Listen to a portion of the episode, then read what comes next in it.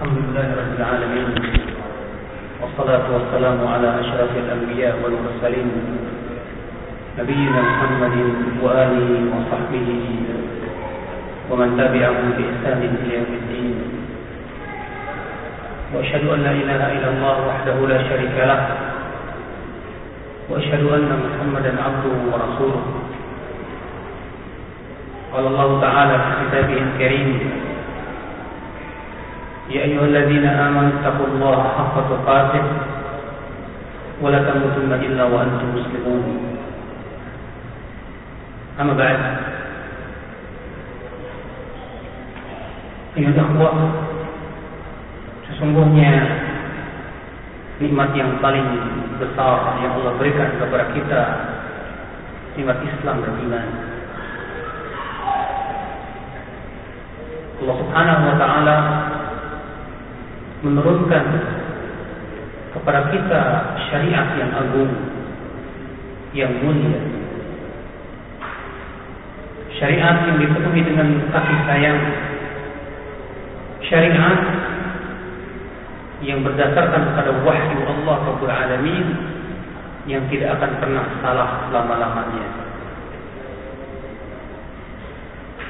Allah Subhanahu wa taala mengutus rasulnya dan dalam rangka menegakkan hujah kepada manusia. Maka rasulnya alaihi wassalam menyampaikan agama ini dengan sebenar-benarnya penyampaian. Makanya disebutkan dalam hadis yang sahih yang dikeluarkan oleh Imam Abu Daud, Tirmidzi dan yang lainnya yang juga dalam riwayat Muslim dalam sahihnya bahwasanya ketika di waktu haji wada Rasulullah Shallallahu Alaihi Wasallam bersabda di waktu itu khutbah di hari Arafah. Kata beliau, wa antum tus'aluna anni, kama antum qailun. Kalian akan ditanya tentangku. Apa yang akan kalian jawab? Maka kemudian para sahabat berkata, "Qalu nashhadu annaka qad qad ballaghta wa addaita wa nasahta." Kami bersaksi wahai Rasulullah bahwa engkau telah menyampaikan, engkau telah melaksanakan dan engkau telah memberikan nasihat.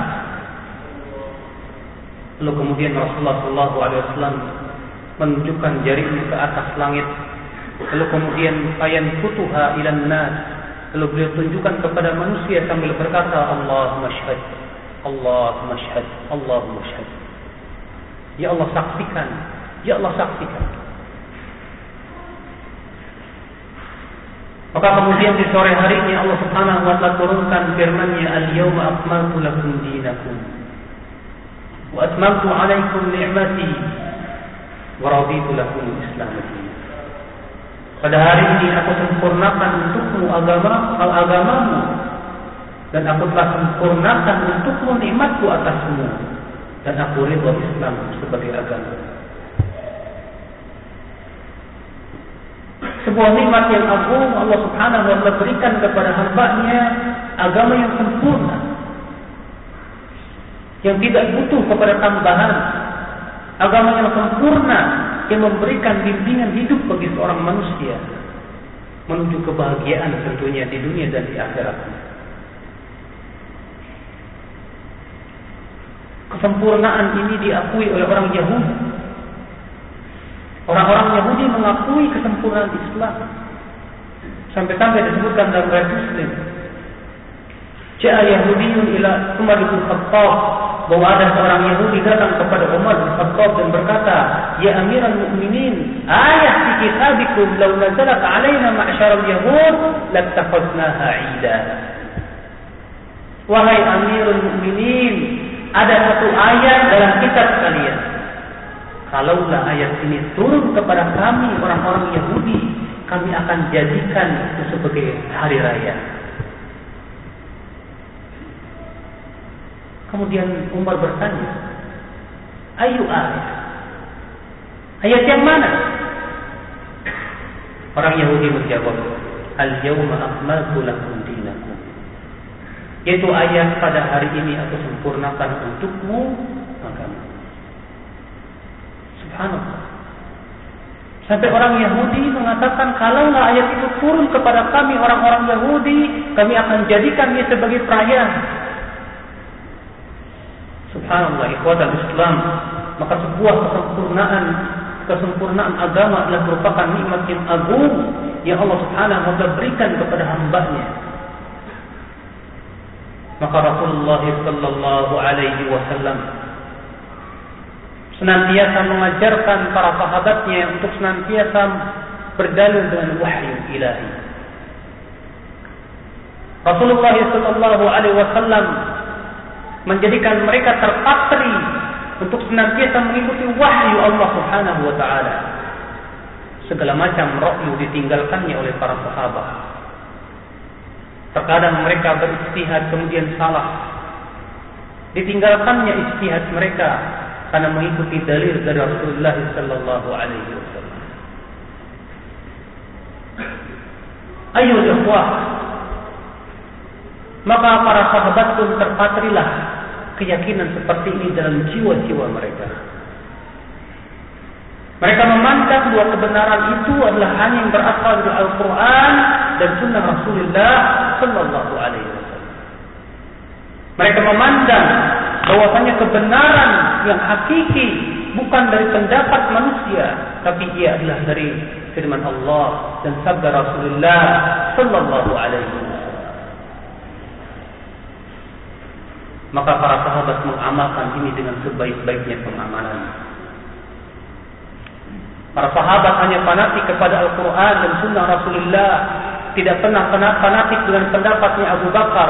Tidak pernah fanatik dengan pendapatnya Umar. Makanya di zaman sahabat di akhir belum dan tidak muncul ada mazhab Abu Bakar, ada mazhab Umar, ada mazhab Uthman, ada mazhab Ali, tidak muncul. Setiap mazhab ada pengikutnya masing-masing belum muncul di zaman sahabat. Kenapa? Karena para sahabat hanya rujuk kepada Al-Quran dan Sunnah Rasulullah Sallallahu Alaihi Wasallam. Suatu ketika pernah Abdullah bin Abbas menyampaikan hadis-hadis tentang haji tamattu. Di mana Abbas berpendapat bahwasanya haji tamattu itu hukumnya wajib. Berdasarkan hadis disebutkan dalam hadis bahwa Rasulullah SAW bersabda, kalaulah aku masih hidup di tahun yang akan datang, ya aku tidak lama tutul hadiah, aku tidak akan membawa binatang kurban, tapi aku akan jadikan hajiku haji tamattu. Bahkan Rasulullah Wasallam menyuruh para sahabat yang tidak tidak membawa hewan kurban untuk merubahnya menjadi haji tamattu. Lalu ya Ibn Abbas di sini menyampaikan hadis-hadis dari Rasulullah SAW. Lalu rupanya hadirin ada yang berkata, Hai Ibn Abbas, tapi Abu Bakar, Umar, hajinya ifrad. Mendengar itu Ibn Abbas berkata, Yushiku an tanzila alaikum hijarah. Aku lakum qala Rasulullah, wa taquluna qala Abu Bakr wa Umar hampir-hampir turun kepada kalian batu dari langit. Aku sampaikan kepada kalian hadis-hadis Rasulullah. Sementara kamu malah menyampaikan perkataan Abu Bakar dan Umar. Artinya hadis-hadis Nabi jangan, jangan ditentang dan pendapat manusia. Ini hadis Rasulullah Sallallahu Alaihi Wasallam. Subhanallah, Ibnu Abbas Beliau memandang bahwasanya mengikuti hadis, mengikuti dalil itu lebih wajib daripada mengikuti pendapat Abu Bakar, daripada mengikuti pendapat Umar. Naam ya akhi. Demikian para sahabat. Selalu berpegang kepada dalil. Tidak pernah fanatik kepada pendapat siapapun juga. Kecuali pendapat firman Allah dan sabda Rasulullah sallallahu alaihi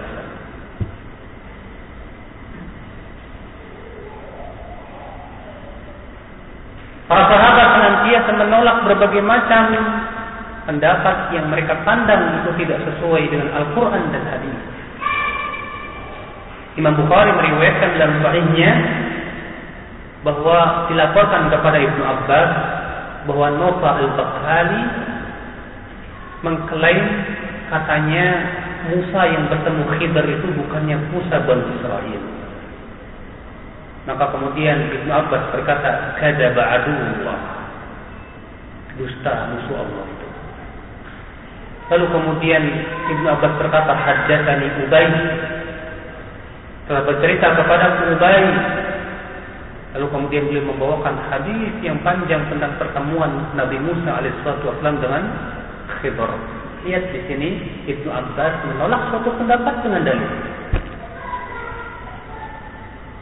Ibnu Umar menolak ya, pendapat ataupun ya, penyimpangan di zamannya dengan dalil. Imam Muslim meriwayatkan dalam sahihnya di hadis yang nomor pertama. Kalau bapak ya punya sahih Muslim di rumah silakan buka hadis nomor pertama persis. Bukan muktasornya tapi sahih Muslim. Dari Yahya bin Ya'mar ia berkata, "Kana awwalu man takallama bi fil qadar Ma'bad al-Juhani." Adalah orang yang pertama kali berbicara tentang masalah takdir di negeri Basrah yaitu Ma'bad al-Juhani. Fantolaktu ana Lalu kemudian aku pun pergi bersama Abdurrahman al-Himyari ya, menuju Makkah untuk haji atau umrah. Fawafid Nabi Abdullah bin Umar ternyata kami dipertemukan dengan Abdullah bin Umar. Aku tuh lalu aku berkata kata Yahya, Ya Aba Abdurrahman, Hai Aba Abdurrahman, innahu qad zahara fi balana qaumun yataqabbaruna al-ilm wa yad'umuna anna qadar wa anna al-amra un. Wahai Abu Abdurrahman, telah muncul di negeri kami suatu kaum yang mencari ilmu-ilmu yang aneh dia mengatakan katanya takdir tidak ada dan segala sesuatu tidak ditakdirkan oleh Allah Subhanahu wa taala. Maka Abdullah bin Umar berkata, "Idza laqita haula fa akhbirhum anni bari'un minhum wa hum ra'u Kalau kamu bertemu dengan mereka, kabarkan kepada mereka bahwa aku berlepas diri dari mereka dan mereka berlepas diri dari aku. Lalu kemudian Ibnu Umar membawakan hadis Jibril yang panjang. Haddatsani abi. Qala bainama nahnu julusun 'inda Rasulillah اطلع علينا رجل شديد بياض الثياب شديد بياض سواد الشعر لا يرى عليه أثر السفر ولا يعرفه منا أحد sampai akhir hadis dari hadis yang panjang isinya diantaranya wa Rasulullah SAW menjelaskan tentang rukun iman wa an tu'mina bil qadari khairihi wa syarrihi membantah pendapat dengan dalil. Demikian nanti kalau lihat kita lihat para sahabat subhanallah, bukannya mereka tidak menghormati Abu Bakar dan Umar, mereka sangat menghormati Abu Bakar dan Umar. Namun mereka memandang kalau ternyata pendapatnya tidak sesuai dengan Al-Quran dan hadis, mereka tolak. Fanatik mereka hanya kepada Allah, fanatik mereka hanya kepada Rasulullah Sallallahu Alaihi Wasallam. Makanya di zaman sahabat belum ada fanatik madhab. Demikian pula di zaman tabi'in. Belum ada fanatik, fanatik madhab Tabi'un tabi'in demikian. Bahkan di zaman imam yang empat belum muncul fanatik madhab. Maka akhir dalam kesempatan ini saya ingin berbicara tentang hakikat madhab al-imam syafi'i rahimahullah. Di Indonesia ini dia banyak orang yang menisbatkan kepada madhab Al-Imam Asy-Syafi'i rahimahullah. Ketahuilah asal Islam, orang kalau ingin bermadhab dengan suatu madhab wajib dia mempelajari pokok-pokok madhab itu sendiri. Makanya kata Imam Syafi'i, kata pada Ibnu Qayyim Al-Jauziyah dalam kitab I'lamul Waqi'in, orang awam tidak boleh dinisbatkan kepada madhab tertentu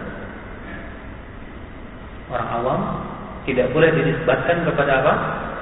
Mazhab tertentu. Siapa yang boleh dinisbatkan kepada suatu mazhab, yaitu mereka yang telah mempelajari mazhab itu secara pokoknya dan hurufnya. Nah ini sekarang kita ingin pelajari bagaimana pokok mazhab al-imam Asy-Syafi'i rahimahullah. Al-Imam Syafi'i yang lahir pada tahun 150 Hijriah. Beliau bernama Muhammad bin Idris Asy-Syafi'i Al-Hashimi.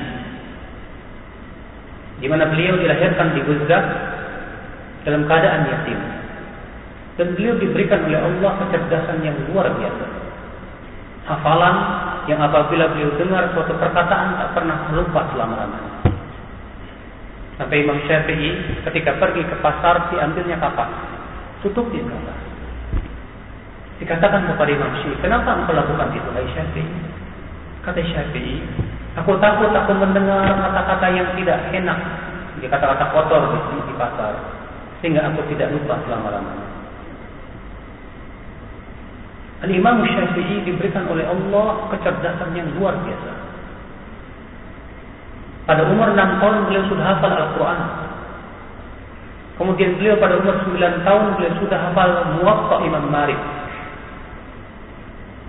Yang kemudian beliau pertama kali berguru adalah kepada Imam Malik bin Anas, Imam Darul Hijrah pada waktu itu.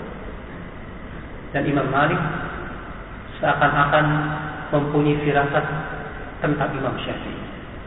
Di mana Imam Malik berkata, tampaknya anak ini akan menjadi orang yang besar tua. Terlihat dari kecerdasan Imam Syafi'i rahimahullah. Kemudian Imam Syafi'i ya setelah Imam Malik meninggal dunia, beliau mencari ilmu. Bertemu dengan Muhammad bin Al Hasan dan Abu Yusuf murid daripada Abu Hanifah. Dari situlah beliau mengambil fikih Abu Hanifah. Sehingga terkumpul kepada beliau dua madhab. Madhab Abu Hanifah dan madhab Al-Imam Malik bin Anas. Sehingga terkumpul pada beliau dua madhab. Madhab Ahlul Ra'yi yang dikenal dengan madhab dari Abu Hanifah dan madhab ahlul Madinah yaitu dari kalangan hadithin ahli hadis yaitu madhab Imam Malik bin bin Anas. Maka Imam Syafi'i pun tumbuh dan beliau dikenal di zamannya sebagai Nasirul Hadis, pembela hadis Nabi Sallallahu Alaihi Wasallam. Ya Islam, di mana Imam Syafi'i lah yang pertama kali menulis buku tentang kitab usul fikih dalam kitab beliau yang agung yang berjudul Ar-Risalah. Sampai-sampai Imam Ahmad berkata, "Laula Syafi'i ma arafna fiqh al-hadis." Kalau bukan karena Imam Syafi'i, kita tidak akan pernah bisa memahami, ya, kita tidak bisa memahami bagaimana fikih hadis. Maka Imam Syafi'i, Imam Ahmad bin Hanbal murid Imam Syafi'i selama 30 tahun tak pernah berhenti mendoakan gurunya Imam Syafi'i. Sampai-sampai anaknya soleh, ya, Abdullah bin Imam Ahmad bertanya kepada ayahnya, ayah, ayah ayahku, aku lihat engkau ini sering kali mendoakan Syafi'i. Emangnya kenapa sih?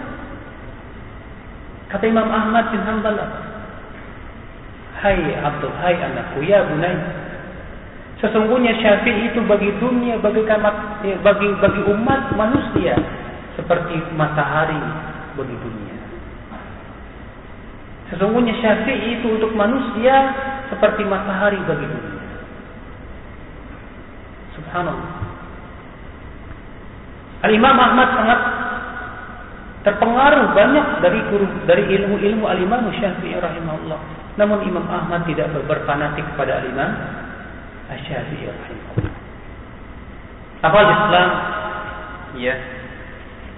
Al-Imam Syafi'i rahimahullah di antara tokoh mazhab beliau. Yang pertama yang beliau kokohkan yaitu berdalil dengan hadis yang sahih. Beliau berkata, "Idza sahhal haditsu fa huwa madhhabi." Apabila hadis secara sahih, itulah madhabku kata Imam Syafi'i. Beliau juga berkata kepada muridnya Ahmad bin Hanbal, Ya Ahmad, antum a'lamu minna bil hadis bin akhbar. Fa'idha suhal hadis fa'akhbiruni hatta adhab ilaihi. Hai Ahmad, engkau lebih paham dariku tentang hadis. Kalau ada hadis yang sahih, tolong kabarkan aku supaya aku bisa berpendapat dengannya, kata Imam Imam kata Imam Syafi'i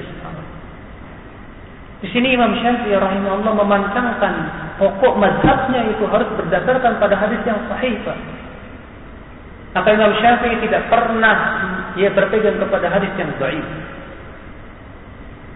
Imam Syafi'i mewajibkan untuk berpegang kepada hadis yang sahih. Apa itu hadis yang sahih? Hadis yang terpenuhi padanya lima syarat. Bersambung sanatnya, rawinya adil, rawinya tobit, tidak syad, dan tidak ada ilmu. Itu yang diajarkan oleh Imam Syafi'i Kata beliau, "Idza al hadis bahwa madhhabi." Dalam riwayat yang dikeluarkan oleh Imam yaitu Al-Baihaqi dalam kitab Manaqib Imam Syafi'i rahimahullah ya bahwa Ibnu Sa'ad berkata kepada Imam Syafi'i tentang bertanya kepada Imam Syafi'i tentang hadis-hadis ru'yah yaitu bahwa Allah terlihat nanti pada pada hari kiamat. Bagaimana pendapatmu An Syafi'i? Kata Imam Syafi'i, "Ya Ibn Sa'ad, iqdi ilayya hayyitu aw mittu anna kull hadithin sahihin fa inni aqulu bihi wa illam yab wa illam yablugni." Hai Ibn Sa'ad, kata beliau, nisbatkan kepadaku baik aku masih hidup ataupun aku masih aku aku sudah mati bahwa setiap hadis yang sahih itulah pendapatku walaupun belum sampai kepadaku. Subhanallah Imam Syafi'i rahimahullah. Yang berkata kepada Ibnu Sa'ad yang bertanya kepada Imam Syafi'i tentang hadis ru'yah. Hadis itu sahih di Quran Bukhari dan Muslim di mana bahwa disebutkan bahwa kaum muslimin nanti pada hari kiamat akan melihat Allah Subhanahu wa taala. Kata Imam Syafi'i apa? Ya Sa'ad, hai Ibn Sa'ad, nisbatkan kepada iqbi ilayya, nisbat hai unsub ilayya. Hal itu itu baik atau aku masih hidup ataupun aku sudah meninggal. Anna kulla hadithin sahih, fa ini aku lebih bahwa setiap hadis yang sahih maka itulah pendapatku. Aku berpendapat dengannya. Subhanallah Imam Syafi'i rahimahullah. Semoga Allah merahmati beliau. Makanya Al-Imam Ibnu Hazm eh, beliau berkata fakana sababan ila kulli khair Imam Syafi'i itu adalah merupakan sebab kepada segala segala macam kebaikan beliau sangat keras memerangi taklid Memerangi taklid buta kepada dirinya. Itulah lima Syafi'i. Ini pokok yang pertama. Pokok yang kedua ya. Bahwa Imam Syafi'i hanya berfanatik kepada Al-Quran dan Sunnah Rasulullah SAW yang sahihah. Kata beliau, Ajma'al Muslimun على أنه من استبانت له سنة الرسول لم يكن أن يدعها لقول أحد kaum muslimin bersepakat bahwasannya siapa saja yang jelas kepadanya hadis atau sunnah Rasul sudah jelas kepadanya sunnah Rasulullah tidak boleh dia tinggalkan sunnah itu hanya karena mengikuti pendapat seseorang Masya Allah Imam Syafi'i Beliau mengatakan kaum muslimin, para ulama bersepakat. Kalau sudah sampai kepada seseorang hadis Nabi, kalau sudah sampai kepada seseorang sunnah Rasul, tidak boleh ia tinggalkan hadis itu hanya karena mengikuti pendapat seseorang. Al-Imam Syafi'i Bahkan Imam Syafi'i sangat marah sekali. Ya ketika waktu itu Imam Syafi'i ya sedang membawakan hadis-hadis tentang masalah yasiyatul aql, apa kata seorang muridnya di antaranya Ishaq bin Rahuyah? Itu dengan bahasanya al-hadis kalau orang ya ahli bahasa mengatakan Ishaq bin Rahawai. Tapi kalau ahli hadis membacanya Ishaq bin Rahuyah. Sebab kata Imam Suyuti dalam Tadribur Rawi, Waih itu min asma syaitan.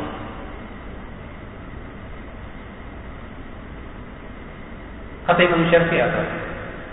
Iya atarani kharajtu minal kanisa. Wa anna alayya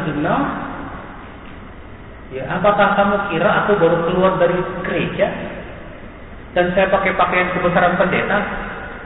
Sehingga kalau saya bawakan hadis Nabi saya tidak berpendapat dengannya? Masya Allah, Imam Syafi'i. Ya, ketika Imam Syafi'i membawakan hadis-hadis tentang diadul akal, ditanya oleh Ishaq bin Rohawai, Hai Syafi'i, apakah engkau berpendapat dengan hadis itu? Kata Imam Syafi'i apa? Kamu kira saya baru keluar, baru keluar dari gereja? Kamu kira saya pakai pakaian pendeta? Sehingga kalau saya bawakan hadis saya tidak berpendapat dengannya? Masya Allah. Akbar. Dan satu riwayat yang lain Imam Syafi'i berkata, ya, "Idza wajadtum fi kitabi ma yukhalifu qala Rasul fal qawl fal qawl ma qalahu Rasul, fala tuqalliduni." Apabila kau temukan dalam bukuku ini sesuatu yang menyimpang daripada sabda Rasulullah yang harus kamu ambil adalah sabda Rasulullah. Jangan kau taklid kepadaku. Itu Imam Syafi'i. Subhanallah. Al-Imam Syafi'i rahimahullah. Beliau sangat tidak suka orang membeau kepada dirinya. Bagaimana kalau Imam Syafi'i melihat di zaman sekarang mereka-mereka yang begitu sangat fanatik pada mazhabnya tidak mau keluar. Tentu beliau akan sangat marah sekali ya subhanallah. Akal Islam a'azani Allah wa iyyakum. Di antara pokok mazhab Imam Syafi'i rahimahullah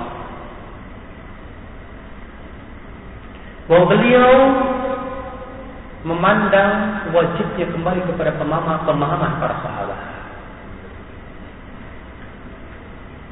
Al-Imam Ibn Qayyim dalam kitab I'lamul Muwaqqi'in membawakan dari riwayat Ar-Rabi' anak dari apa murid daripada Imam Syafi'i rahimahullah di mana beliau Imam Syafi'i memuji tentang para sahabat. Kemudian beliau berkata apa? Wahum fawqana fi kulli ilmin wa aqlin wa dinin wa azimatin wa rukhsatin. Mereka para sahabat di atas kita pada setiap ilmu, agama, akal, ya, perintah, larangan, demikian pula kewajiban dan rukhsah.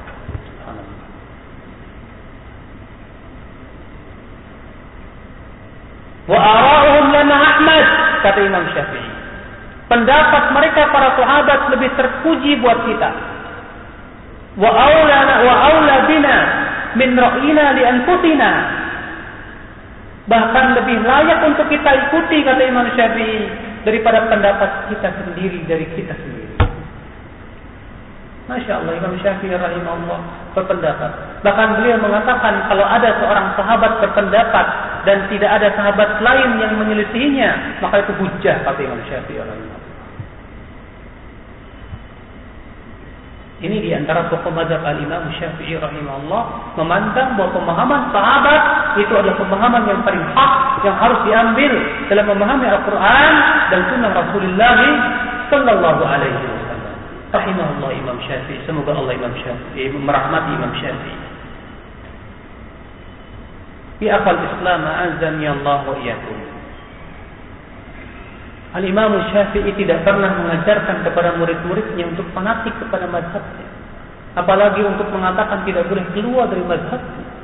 Apalagi untuk mengatakan wajib kamu mengikuti mazhabku. Wallahi tidak pernah ada satupun nukilan dari perkataan Imam Syafi'i rahimahullah. Tidak pernah pula dari muridnya Imam Ahmad bin Hanbal. Tidak pula dari murid-muridnya Imam Syafi'i seperti Al-Imam Al-Muzani rahimahullah. Justru semuanya kembali kepada Al-Quran dan Sunnah Rasulullah Sallallahu Alaihi Dan ternyata diamalkan oleh para murid-murid Al-Imam Syafi'i. Murid-murid Al-Imam Syafi'i tidak pernah Wallah ya akhi yang mereka mengajarkan atau mereka taklid buta kepada Imam Syafi'i. Imam Nawawi misalnya menyelisihi mazhab Syafi'i dalam masalah hukum memakan daging unta.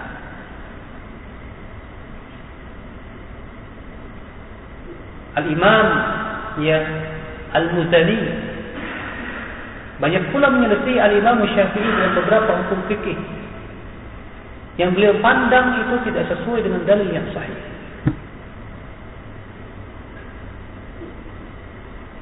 Semoga Allah merahmati mereka ya akal Islam. Maka dari itu ya akal Islam.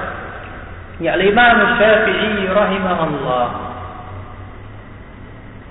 mewajibkan apabila terjadi ikhtilaf para ulama, beliau mewajibkan kita kembali kepada Al-Quran dan Sunnah Rasulullah Sallallahu Alaihi Bahkan beliau di antara pokok madhab beliau ya beliau menganggap bahwa kias itu baru boleh dipakai kalau sudah tidak ada dalil.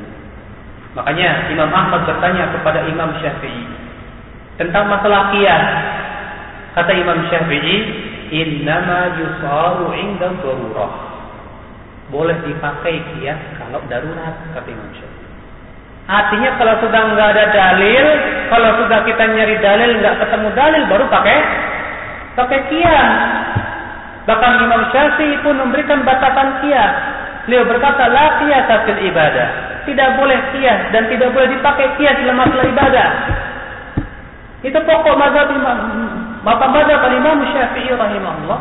Tapi aneh, ya mereka yang menisbatkan kepada mazhab Syafi'i ternyata malah mengkiaskan dalam masalah ibadah. Sebuah contoh misalnya, ya yang disebut dengan menjaharkan niat sebelum sholat.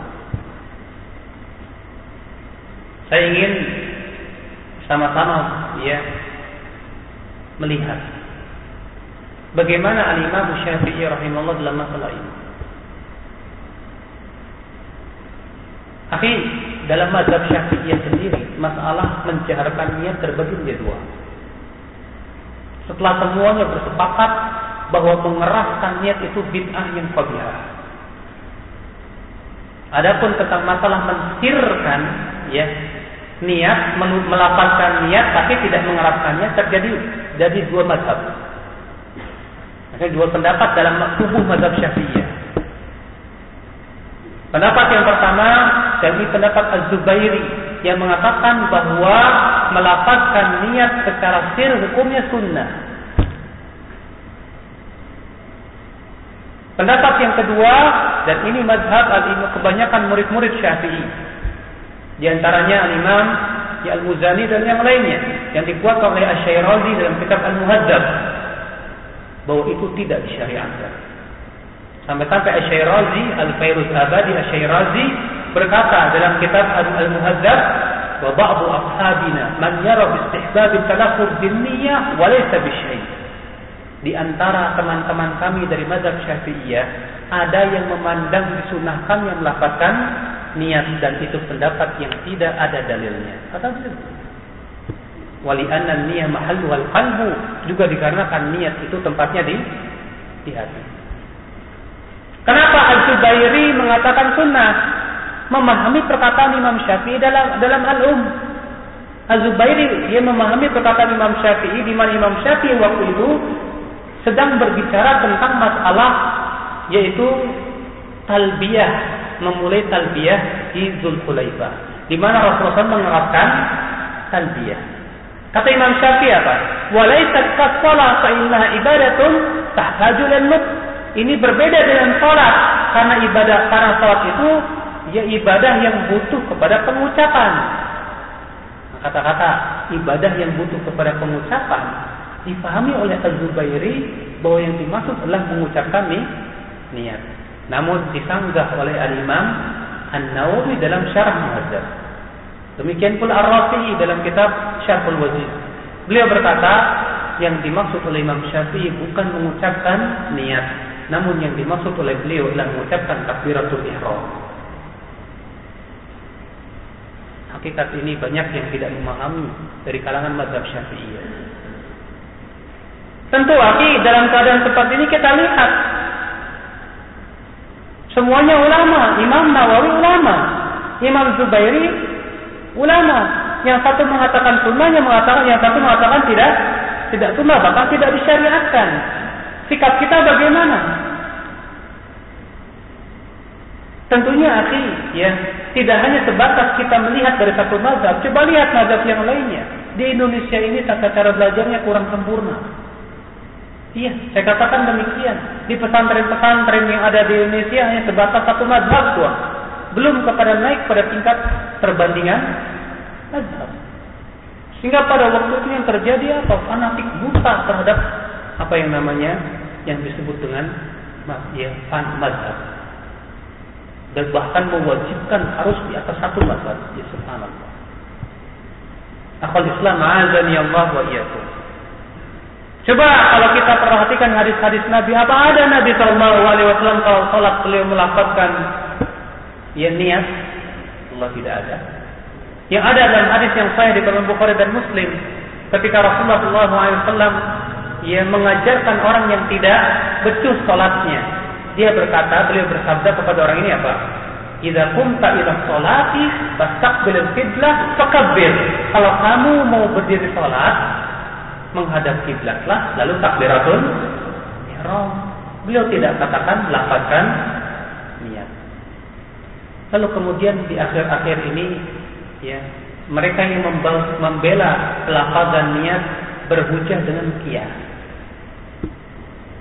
Apa katanya? Melafazkan niat di sholat itu dikiaskan dengan melafazkan niat ketika haji dan ketika udhiyah kurban. Ketika haji Rasulullah SAW di Zulhulaifah mengucapkan apa? Lebbaik Allahumma hajjan wa umrah. Allahumma hajjan.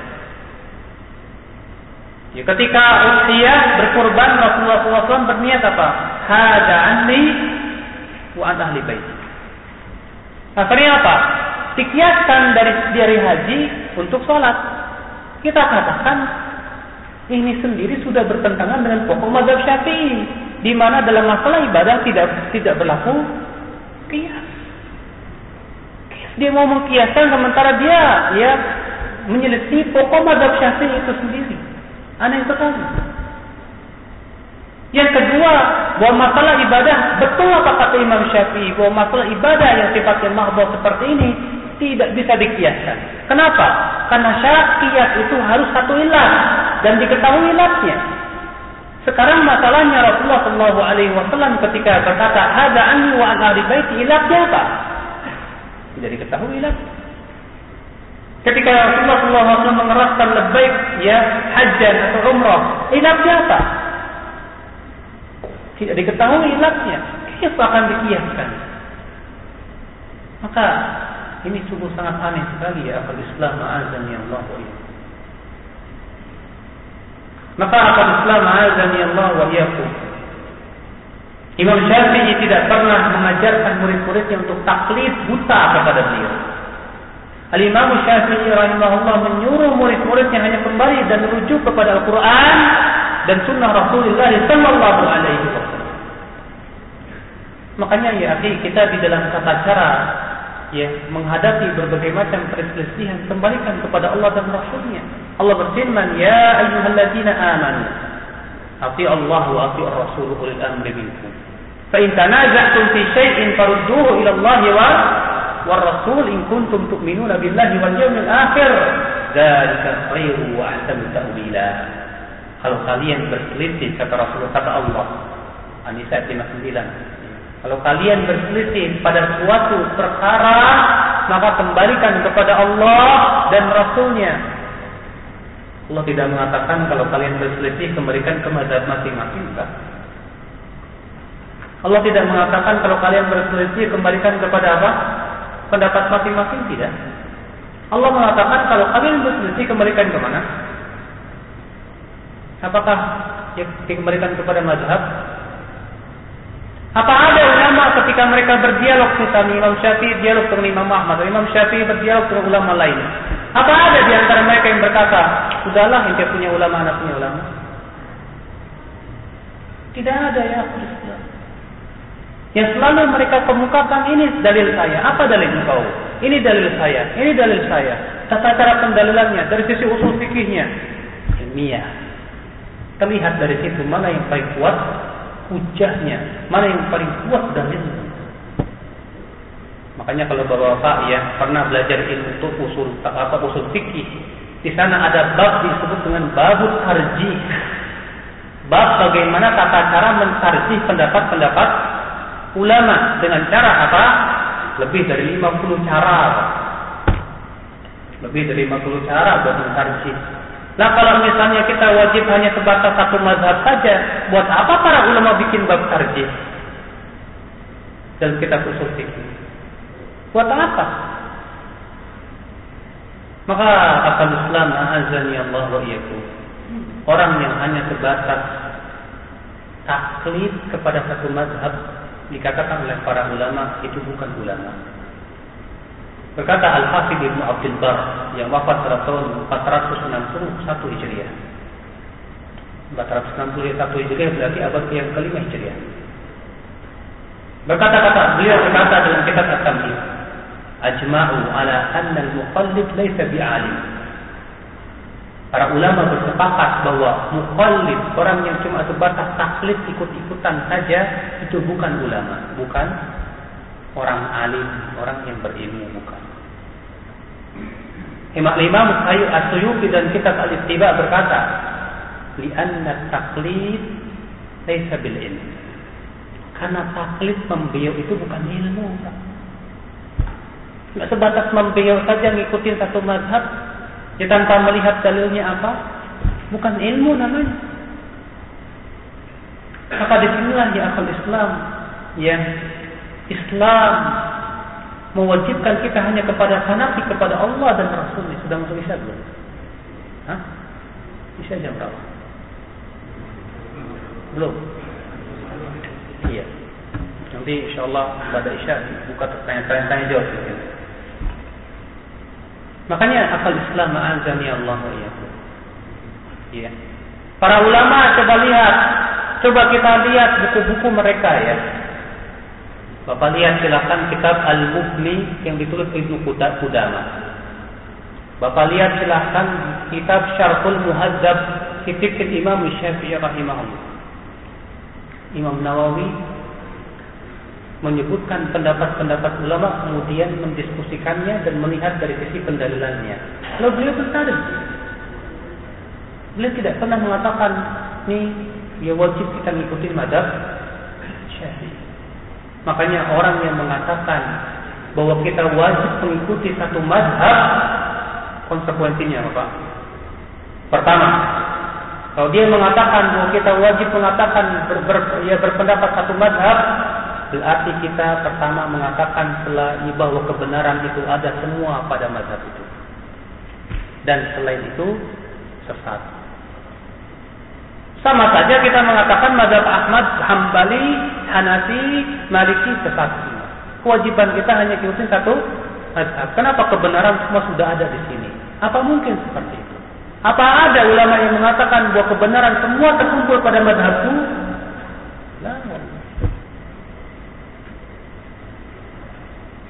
Yang kedua ya, konsekuensinya apa? Dia seakan-akan menganggap bahwa madhabnya lah yang maksum, yang terpelihara dari apa? Kesalahan. Seakan-akan dia menganggap bahwa Imam Syafi'i itu nabi yang tidak pernah salah. Sebab dia mewajibkan harus mengikuti pendapat Imam Syafi'i rahimah dan mazhab Syafi'i. Sama saja dia mengatakan mazhab ini maksum yang tidak pernah salah. Siapa ulama yang mengatakan bahwa dirinya tidak pernah salah? Abadan. Di kitab mana ulama mengatakan bahwa ya kebenaran semua ada di madhab saya? Sehingga dia mewajibkan pengikut-pengikutnya harus ikut madhab saya. Di kitab mana itu? Dari ya kitab-kitab Imam Syafi'i tidak pernah ada. Demikian pula murid-muridnya Imam Syafi'i yang, yang langsung berbulu kepada Syafi'i, Al-Muzani dan yang lainnya tidak tidak pernah ada. Lalu kemudian di belakang hari di zaman sekarang ya muncul orang-orang yang mewajibkan harus kita satu mazhab. Tidak boleh keluar dari mazhab. Subhanallah. Ikhwatul Islam, a'azzani Allah wa iyyakum. Naam. Kalau kita katakan kita tidak boleh keluar dari pendapat ulama, saya setuju. Kalau kita katakan kita tidak boleh keluar dari pendapat pendapat ulama mujtahidin, na'am karena kita bukan ahli ijtihad. Maka kalau ulama ber, berbeda jadi empat pendapat, nggak boleh kita bikin pendapat yang kelima. Kita cukup mentarjih dari empat pendapat itu. Kalau misalnya kita lihat mazhab Syafi'i berpendapat begini, mazhab Hambali ber lihat setiap mazhab kita ambil lihat dalil-dalilnya. Ya, kita periksa dalil-dalilnya. Setelah itu kita tarjih salah satunya tanpa kita keluar dari salah satu dari mazhab para ulama itu. Adapun kemudian kita membentuk satu pendapat lagi yang berbeda daripada mereka, sementara kita bukan ahli ijtihad, maka ini tidak boleh ya. Makanya ya sikap terhadap ulama kaum muslimin ini ada tiga, dua menyimpang, satu benar. Yang satu mewajibkan harus ya tidak boleh keluar dari pendapat mazhab. Sehingga konsekuensinya seakan-akan mazhabnya itu bersih dari kesalahan. Ini jelas sikap yang salah. Yang satu lagi nggak mau rujuk kepada pendapat ulama, maunya langsung apa? Ambil bulugul maram misalnya, pahami sendiri, ijtihad sendiri. Siapa dia? Ilmu istihad saja, alat-alat istihadnya belum dia kuasai. Mau beristihad, ya kayak ya istilahnya kayak apa pak? Ya kayak burung nggak mau, ya mau terbang nggak punya sayap, jatuh. Makanya Imam Imam Az-Zahabi rahimahullah sering kali berkata, ya, ketika mengomentari orang-orang yang tidak ya bukan ahli istihad kemudian dia beristihad. Beliau berkata apa? Fakaifa yatiru wa lamma yurayish Gimana dia mau terbang sementara bulunya dia belum tumbuh? Demikian pula kita mau beristihad, memahami hadis sendiri. Ini pun salah. Tetap kita harus rujuk kepada pendapat para para ulama. Bagaimana para ulama berbicara tentang hadis ini? Kalau terjadi ikhtilaf, coba kita dudukan setiap pendapat ulama itu. Kita lihat mana yang rajih.